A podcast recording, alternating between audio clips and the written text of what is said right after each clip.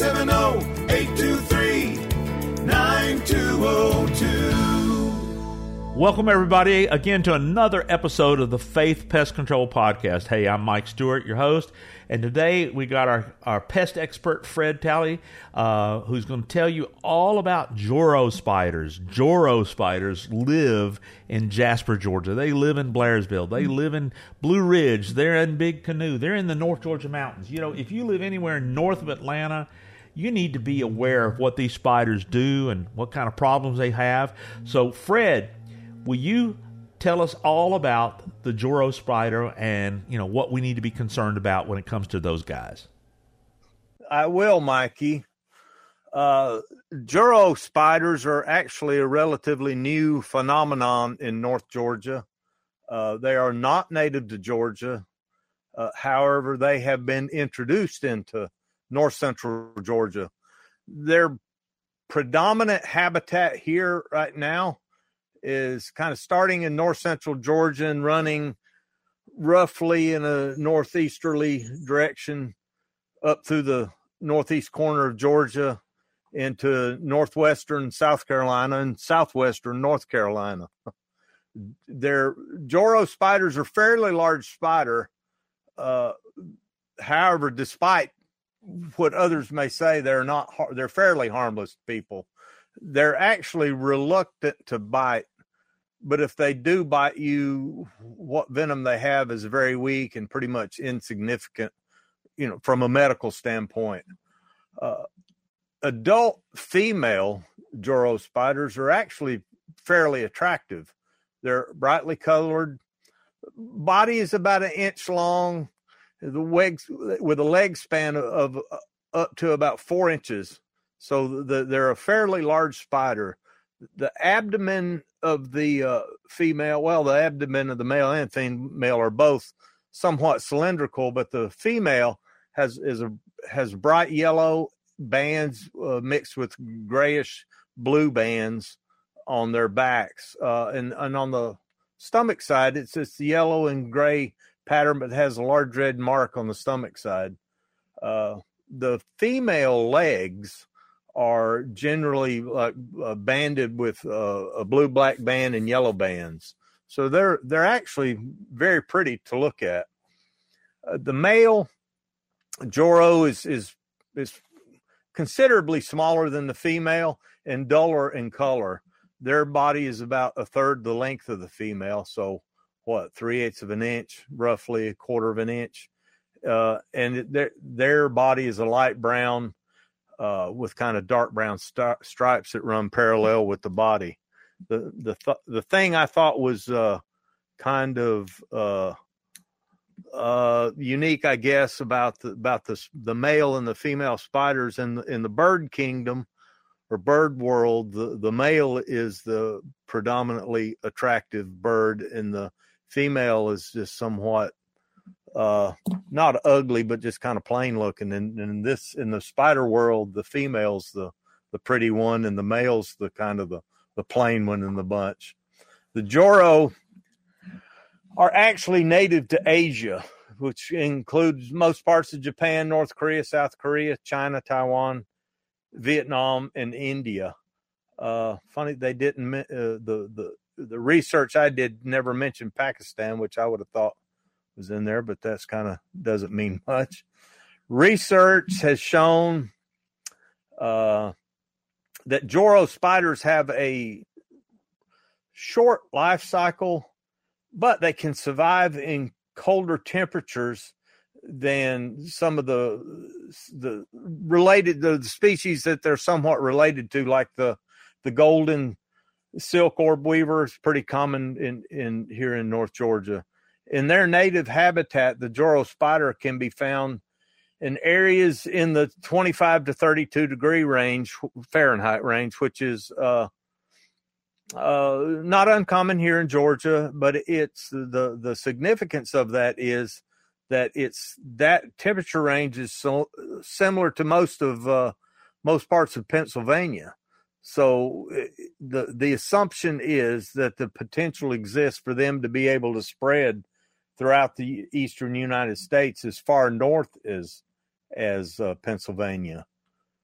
from twenty fourteen, which was the first identification in North Georgia of the Joro spider, up till now, they the, the Joro spiders have spread outwards in all directions uh, from where they were initially found in Georgia by about fifty to eighty miles. And the significance of that is that, that equates to about ten miles per year that they have been spreading out. At that rate, they can potentially reach southeastern Pennsylvania in the next thirty-five years. Uh, spiderlings or baby spiders are capable of moving tens to hundreds of miles uh, via a, a balloon, the, the ballooning process. Now, as ballooning is a process where the young spiders, they'll release some silk web and then they're picked up by the wind. And so they'll, they can travel great distances because of that. A storm blowing in the in the right direction at the right time of year has to the potential to move their numbers or, or their that distance in fairly large numbers. As their as their population increases, uh, the risk of human-mediated transmission to new areas also increases, meaning we can take them in our luggage, on our bodies, in our vehicles, and and transplant them in locations that they might necessarily be already. It, in Japan, the male Joro ma- matures in late August, and the female matures in September through early October. Where we live, it's not in North Georgia. They don't know exactly when yet that the male and the female Joro spiders mature. However, there have been mature females photographed here in North Georgia as, as early as late August and as late as early December.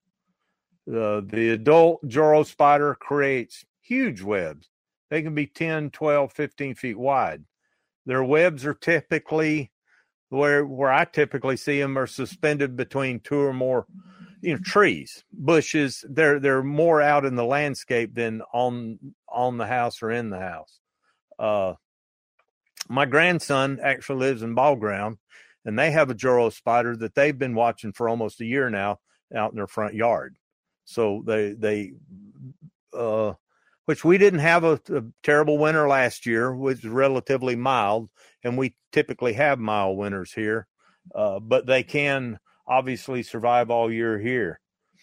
Uh, adult male Joros do not spin their own web, uh, but are found in the webs of the females. The female Joro uh, will lay a single egg sac when she lays her eggs, and it will contain uh, approximately four to five hundred eggs. And that e- that that egg sac is attached normally to uh, the bark on the tree. They'll attach the leaves on the tree, sometimes on, on human structures, you know, houses, barns, sheds, that kind of thing. As I said earlier, the Joro spider does not have really a medically significant bite. The fangs of the Joro are pretty small, and they actually have difficulty piercing the human skin. Uh, the spiders themselves are actually pretty fairly reluctant to bite. It's actually can be pretty difficult to even make them bite you, even when they're being handled by humans. Uh, but like I said, their venom is weak. So if, it, if a bite does occur, it's normally less painful than a bee sting and only produces minor, you know, localized pain and a little redness that actually goes away fairly quickly. Uh, the impact that the Joro spider potentially has on Uh, the North Georgia area is really pretty unclear at this point, as they're a relatively relatively newly introduced species. So that they've been here about eight years now. Uh, there are anecdotal reports of the spiders reaching high densities in North Georgia, but there have been no scientific studies to corro- corroborate that theory.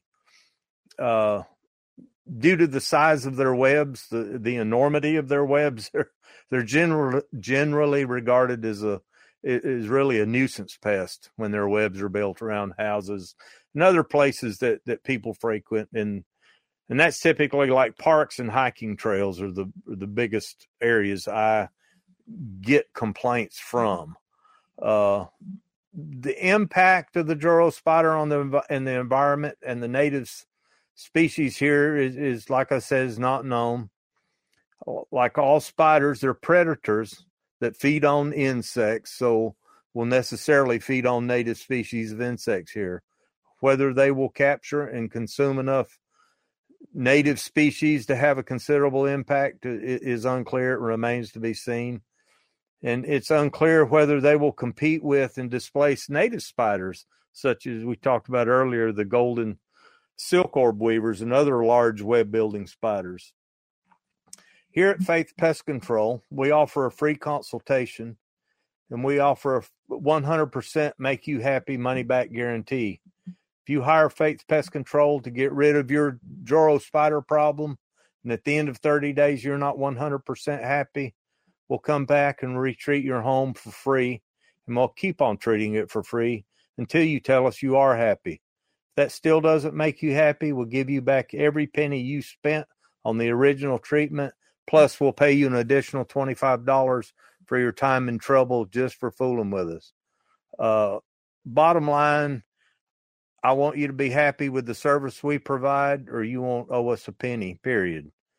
Uh, if you feel like what I've said makes sense, please call Faith Pest Control today at seven seven zero, eight two three, nine two zero two and ask to speak to me, Fred Talley.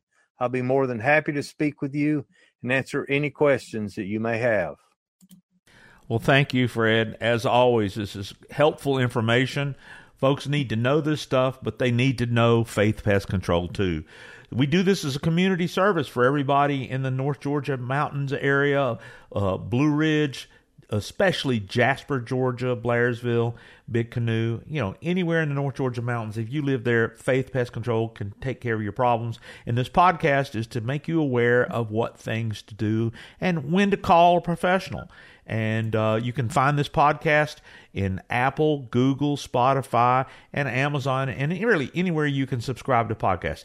Hey, subscribe to us, like us, and share us, and we'll see you next on the uh, next time on the next episode of the Faith Pest Control Podcast. Google Faith, Termite, and Pest Control.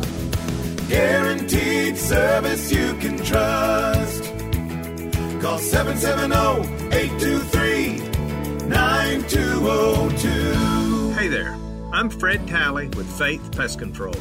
Now, it's a fact. If termites infest your home, they can do devastating damage unless they are discovered and stopped. At Faith Pest Control, we understand that your home is your most valuable possession, and the last thing you want to happen is for it to be damaged by termites or any other pests. Call Faith Pest Control today at seven seven zero, eight two three, nine two zero two for a free pest consultation and free termite treatment estimate. Don't take a chance when it comes to termites in your home. It's simply not worth it. Let the proven experts at Faith Pest Control protect your home from termites. Call us today at seven seven zero, eight two three, nine two zero two.